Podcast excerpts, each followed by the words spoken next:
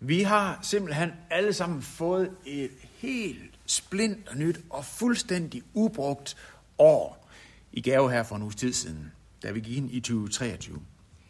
Og formålet med den her gudstjeneste er, at når vi står og kigger ind over 2023, at udsigten til den nye år, som må blive belyst af håbet fra Gud.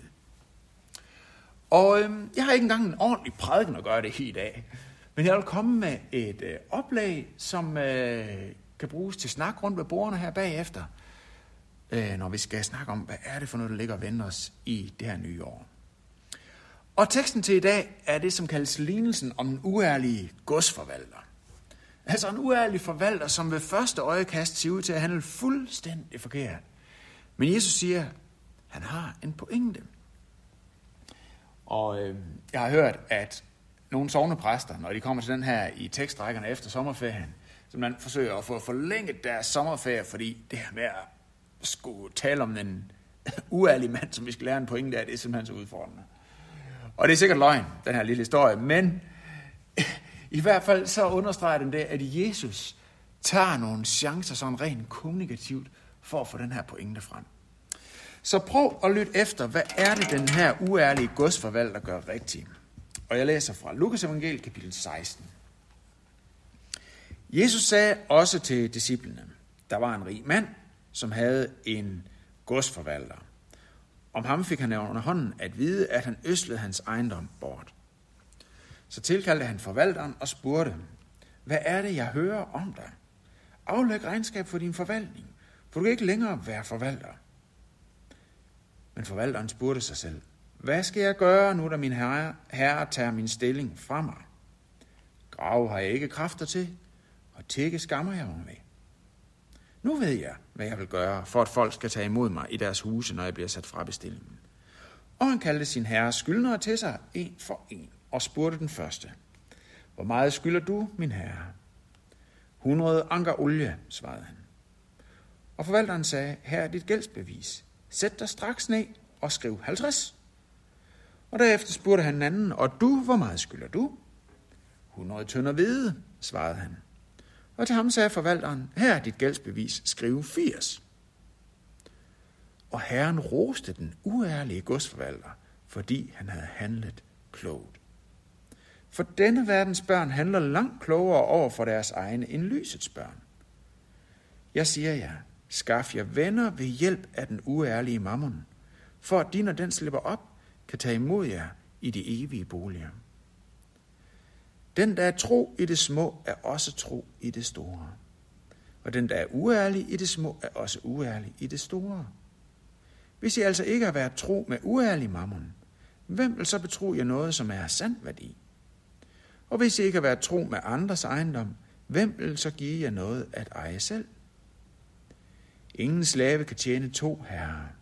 Han vil enten have den ene og elske den anden, eller holde sig til den ene og ringeagte den anden. I kan ikke tjene både Gud og mammon. Og Herren roste den uærlige godsforvalter, fordi han havde handlet klogt, siger Jesus i vers 8. Og Jesu pointe er forudsigeligt nok ikke den, at vi skal være uærlige, ligesom den uærlige godsforvalter, men at vi skal handle klogt, ligesom ham.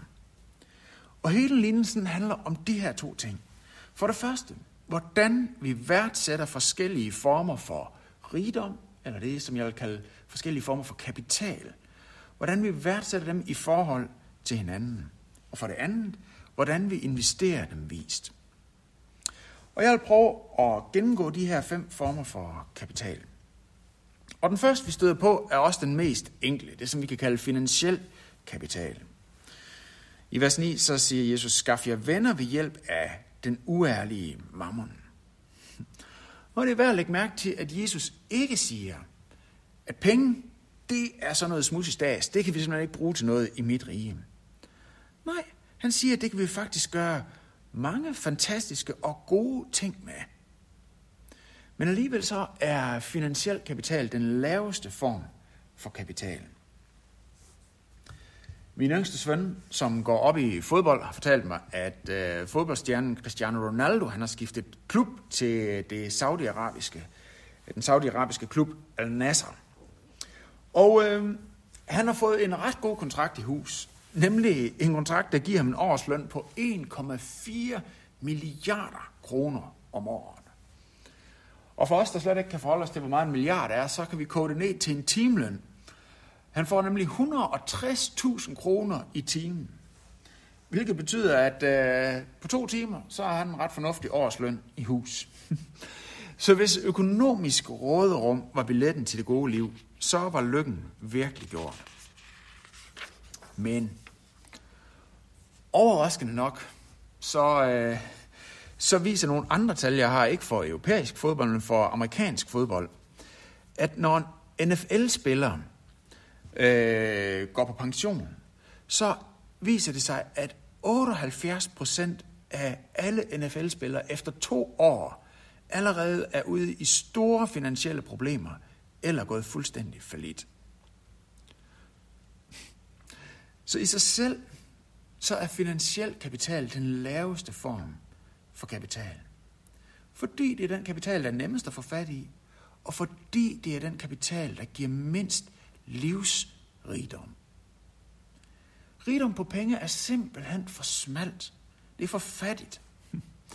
Så hvad er rigdom egentlig? Vi vil gå videre og kigge på den højeste kapital, det som vi i dag vil kalde åndelig kapital. Teksten den taler i vers 9 om evige boliger, og i vers 13 om Gud. Altså det at have en relation til Gud. Og igen og igen i Jesu undervisning, som han skatte ud i pap, at åndelig kapital er langt mere værdifuldt end finansiel kapital. Og det man skal ud i pap, det er på grund af den vilfarelse, der gik på at sætte de her to lige. Så øh, man siger, hvis du er rig på finansiel kapital, så er det også fordi Gud han ekstra godt kan lide dig. Og tilsvarende, hvis du er fattig og ikke har mange penge, så er det fordi, du er i bad standing hos Gud, og han har holdt tilbage med, øh, på sine velsignelser. Det er den ene vildfarelse. Og den anden vildfarelse øh, er det, at samfundet både dengang og i dag bytter rundt på prioriteringen af de to. For eksempel, hvis du er kristen, og dit liv med Gud gentagende gange bliver skudt i smadret af dine arbejdstider, har du så egentlig overhovedet overvejet at sige op og få dig et andet arbejde? Hmm. Der er flere kapitaler på spil her i teksten. På et tidspunkt så siger øh, den her godsforvalter, nu ved jeg, hvad jeg vil gøre i vers 4. Og han bliver omtalt som en, der handler klogt i vers 8. Han bruger simpelthen sin kreativitet og sin viden til at finde en løsning. Det er det, vi kan kalde intellektuel kapital. Intellektuel kapital, som består af viden og idéer, af know-how og kreativitet.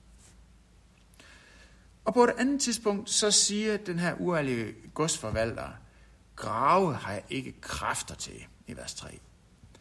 Manuelt arbejde kræver det, som vi kan kalde fysisk kapital. Og det havde han så åbenbart ikke så meget af. Vi ved ikke, om han har rundt i ryggen, eller, eller han bare var i dårlig form, eller hvad. Fysisk kapital er det, som består af kræfter, af tid og af helbred, både fysisk og psykisk helbred. Der er en øh, fremtidsforsker, der hedder Anne Skaren, som øh, har en virksomhed, der hedder Future Navigator. Og hun siger, at der er en ny trend på vej i hensyn, øh, hensyn, med hensyn til rigdom. Nemlig det, citat, at ressourcestærk øh, ikke længere har noget at gøre med penge, og at A- og B-hold i fremtiden ikke længere vil være defineret ved, om man er rig eller fattig, men om man er i overskud eller underskud. Citat slut. Jeg tror, at Asgar simpelthen har aflæst øh, udviklingen rigtigt. At der er en spirende fornemmelse, også i vores kultur, af, at fysisk kapital faktisk er sværere at få fat på end finansiel kapital, og at det er mere værd. Den sidste kapital er relationel kapital. Forvalteren Lignelsen, han bruger den sidste dag på arbejde på at skaffe sig venner i vers 9. Han bruger simpelthen sin intellektuelle kapital til at handle klogt med den finansielle kapital, som han råder over, for at skaffe sig relationel kapital. Og Jesus siger, det var simpelthen klogt. Det var en god investering. Med andre ord, genkend den relative værdi af hver enkelt slags kapital og gør en god investering. Sådan lige opsummerende, så vil jeg komme med et bud på, hvad hver kapital kan måles i. Hvad for en møntfod har de her forskellige former for kapital? Åndelig kapital måles i visdom kraft, fordi det afspejler dybden af vores relation med Gud. Relationel kapital måles i familie og venner. Fysisk kapital måles i tid, helbred og energi. Intellektuel kapital måles i viden og idéer. Og finansiel kapital måles i kroner og øre. Nu får jeg lige et halvt minut værd til i stillhed at reflektere over, hvilke kapitaler af de her fem har jeg rigeligt af, og er der nogle kapitaler, som jeg faktisk er færdig på? Så hvilke kapitaler har jeg rigeligt af, og er der nogle kapitaler, som jeg er færdig på?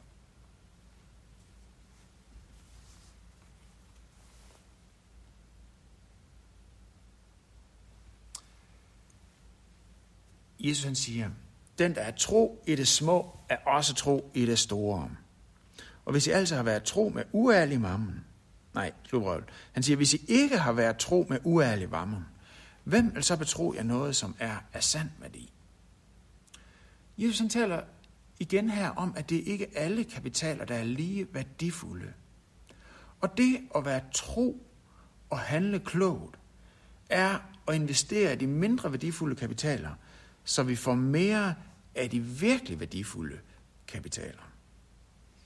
Og hvis jeg lige skulle prøve at komme med et par eksempler på det fra Bibelen af, så kunne jeg nævne øh, Abraham, som forlod sin slægt, der hvor de boede i det, som vi i dag kalder Iran. Han forlod altså sin relationelle kapital for at adlyde Gud og være med i hans redningsplan for verden. Det vi kan kalde åndelig kapital. Og et andet eksempel kunne være disciplen Peter, som øh, sammen med sin bror Andreas ejede en fiskerbåd, som på den tid øh, repræsenterede ret stor finansiel kapital. Og på et tidspunkt, så siger Jesus til Peter, hey Peter, kan du ikke lige lægge ud fra bredden her ved Genesaret sø? Så kan folk nemlig sidde på skråningen ned til søen, og når jeg så sidder i din båd lidt ude for land, så fungerer det ligesom så et højtaleranlæg, så alle kan høre, hvad jeg siger. Så han, han investerede sin finansielle kapital i det, som vi kan kalde åndelig kapital. Og et sidste eksempel kunne være kong Saul, der blev valgt som konge, fordi han havde masser af fysisk kapital. Der står, at han var høj og flot. Hvorimod at hans efterfølger, kong David, havde en overflod af åndelig kapital. Og Saul han endte sin karriere i ruin, mens David endte med at blive Israels største konge. Og så til sidst, så er der det, ved talen om de her kapitaler, at det er ikke for alle. Det er ikke common sense. Hvor alle en værd, så man kan sige, wow, smart investeringsstrategi, den snupper jeg lige med hjem. Og hvorfor er det så ikke det? Jo, det er det fordi, at Jesus, han holder den her undervisning for sin disciple, kan vi se i vers 1. Og pointen er henvendt til lysets børn, som der står i vers 8. Fordi at kristne er de eneste, der som udgangspunkt allerede har fået givet alt på forhånd. Da du var ludfattig og hjælpeløs og stod i gæld til halsen på grund af din synd, der forlod Jesus sin himmelske rigdom og blev fattig på alle de her fem former for kapital. Han blev kendt med sygdom og sult. Han endte sit liv gennembanket og splitteravnes forladt af alle sine venner på et romersk torturinstrument på et kors, for at du skulle blive rig. Ved at blive døbt og tro på Jesus, så kan du blive adopteret ind i Guds familie, hvor han siger, jeg elsker dig, og jeg vil altid være hos dig, og du skal aldrig mangle noget. Og så er det rigtigt, at Guds forsørgelsesniveau ikke altid er ligesom øh, Cristiano Ronaldo. Vi kan ikke sige, jamen jeg vil gerne øh, os på det her niveau. Men Gud han siger, at vi kommer aldrig til at mangle noget af det, som vi egentlig har brug for. Jesus han siger, mig er givet al magt i himlen og på jorden. Og det betyder, at Jesus har 100% råderet over de kommunale budgetter i vores kommune. Han har 100% råderet over finanslovsforliget, og han har 100% råderet over økonomien på din arbejdsplads. Så er du kristen, så er du allerede det bedst sikrede menneske, både i tid og evighed. Så budskabet i dag er en invitation til de frie hjerter, der glad hviler i tilliden til Guds nåde og forsørgelse, både her i livet og i evigheden. En invitation til at handle klogt. Gud har planer om et rigt liv for dig i 2023. Gud vil være din forsørger i 2023. Men han har også givet dig noget, som han vil, at du skal forvalte med hans riges visdom. Så her til sidst, der kommer et øh, par spørgsmål til refleksion.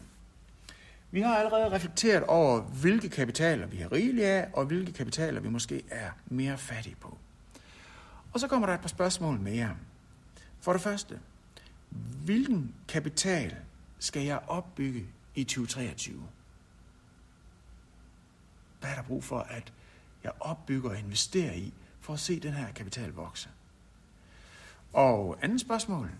Kan jeg investere nogen af de andre kapitaler i den kapital, jeg gerne vil se vokse? For eksempel ved at veksle nogle af de kapitaler, jeg har nok af, til nogle af dem, som jeg mangler. Eller ved at veksle nogle af de mindre værdifulde kapitaler til nogle af de mere værdifulde kapitaler.